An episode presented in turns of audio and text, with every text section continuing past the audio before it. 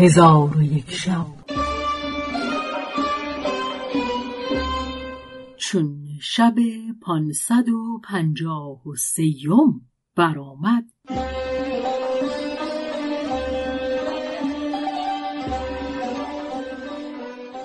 گفت ای ملک جوانبخت سعد باد بحری گفت ملک زنی خداوند مال و جمال بر من تزویج کرد و مرا مالی بیشمار داد و خانه وسیع و عالی به من ببخشود و خدم و حشم و جیره و جامعه از برای من ترتیب داد و من در غایت راحت و در نهایت انبساط و لذت به سر می بردم و مشقت و تعبی را که به من روی داده بود فراموش کردم و با خود می گفتم که هر وقت به شهر خود سفر کنم زن خیش با این مال به در ببرم. ولی انسان از تقدیر آگهی ندارد و آدمی نمی‌داند که بدو چه خواهد رسید.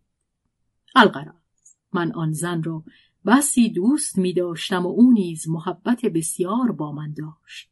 میانه من و او جز وفاق چیزی نبود. در عیش و نوش و نشاط و طرب عمر همی گذاردیم تا اینکه زن همسایه را عجل در رسید. چون مرا با همسایه الفتی در میان بود به خانه او به تعذیت گویی رفتم. دیدم که در بدترین حالت ملول و محزون نشسته. من او را تعذیت گفتم و به شکیباییش ترغیب کرده گفتم ای برادر محزون مباش که خدای تعالی تو را به نیکوتر از آن زن عوض خواهد داد و انشاءالله تو را عمر زیاد خواهد شد. در حال مرد گریان شد و سخت بگریست و به من گفت ای صدیق مهربان چگونه من به جز آن زن دیگر خواهم گرفت و از کجا خدای تعالی مرا بهتر از او عوض خواهد داد که از عمر من جز امروز بیش نمانده؟ گفتم ای برادر به عقل خود باز کرد و خود را بشارت مرگ مده که الحمدلله تو تندرست و سالم هستی. آن مرد با من گفت ای رفیق. به جان تو سوگند که فردا مرا نخواهی دید و در زمره مردگان خواهم بود. گفتم ای برادر چگونه فردا از جمله مردگان خواهی بود؟ گفت امروز زن مرا به خاک سپارند.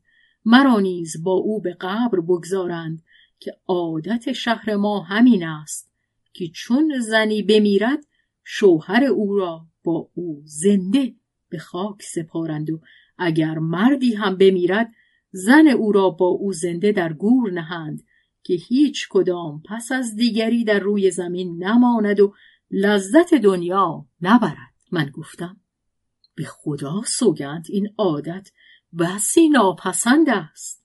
پس ما به حدیث اندر بودیم که قالب مردمان شهر حاضر شدند و همسایه را از برای زن او و از برای خودش تعذیت گفتند و به تجهیز میت بپرداختند. پس تابوتی آورده زن همسایه را در تابوت گذاشتند و به سوی گورستان برداشتند. شوهر زن نیز با ایشان همی رفت تا اینکه به خارج شهر رسیدند و جنازه را در دامنه کوه به جایی فرود آوردند و سنگی بزرگ در آنجا بود. چون سنگ را برداشتند چاهی پدید شد. زن را بر آن چاه افکندند.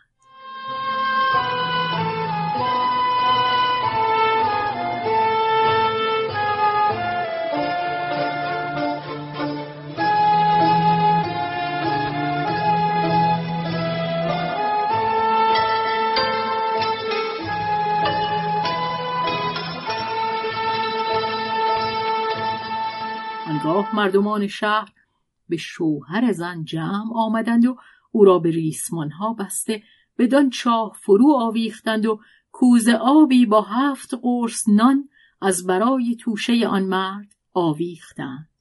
چون آن مرد در بن چاه جای گرفت ریسمان ها از خود بگشود. مردمان ریسمان ها بالا کشیدند و سر چاه با آن سنگ بزرگ پوشانیده از پی کار خود بازگشتند و همسایه مرا با زن او در چاه بگذاشتند. من با خود گفتم به خدا سوگند این گونه مردن از مرگهای نخستین دشوارتر است. آنگاه به نزد ملک آن شهر در آمدم و به او گفتم ای ملک جهان در شهر شما چگونه زنده را با مرده به خاک سپارند؟ ملک گفت عادت شهر ما همین است که چون زن بمیرد شوهر با او به خاک سپارند و همچنان اگر شوهر بمیرد زن با او به خاک سپارند تا از همدیگر در حیات و ممات جدا نشوند و این عادت از پدران ماست.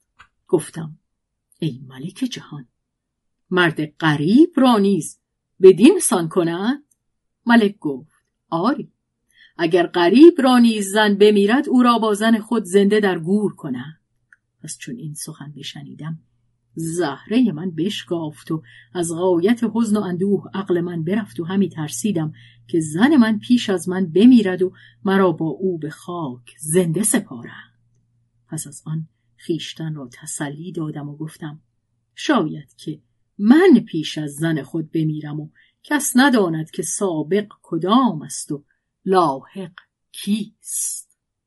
از غذا چند روزی نگذشت. زن من بیمار شد. دو سه روزی بیمار بود که بمرد. قالب مردمان شهر به تعذیت گویی من جمع آمدند. ملک نیز به تعذیه گویی من آمد. پس از آن مرده را غسل دادند و بهترین جامعه های او را بر وی بپوشانیدند و قلاده های لولو و گوهر بر او آویخته به تابوتش بنهادند. تابوت برداشته به سوی همان کوه روان شدند. چون بدان مکان رسیدند سنگ از سر چاه به یک سو کرده زن مرا در چاه افکندند. آنگاه همه یاران و همسایگان در پیش من آمده مرا ودا می کردند و من در میان ایشان فریاد می زدم و می گفتم که من مردیم غریب به عادت شهر شما طاقت ندارم. ولی ایشان سخن من نپذیرفتند و به فریاد من نگاه نکردند. مرا گرفتند و ببستند و کوزه آبی با هفت قرصه نان با من ببستند و به چاهندرم فرو آویختند و با من گفتند ریسمان ها از خیشتن بگشا. من نگشودم.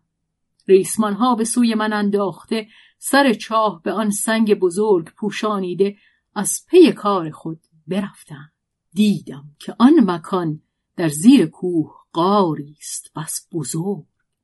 چون قصه به دینجا رسید بامداد شد و شهرزاد لب از داستان فرو بست.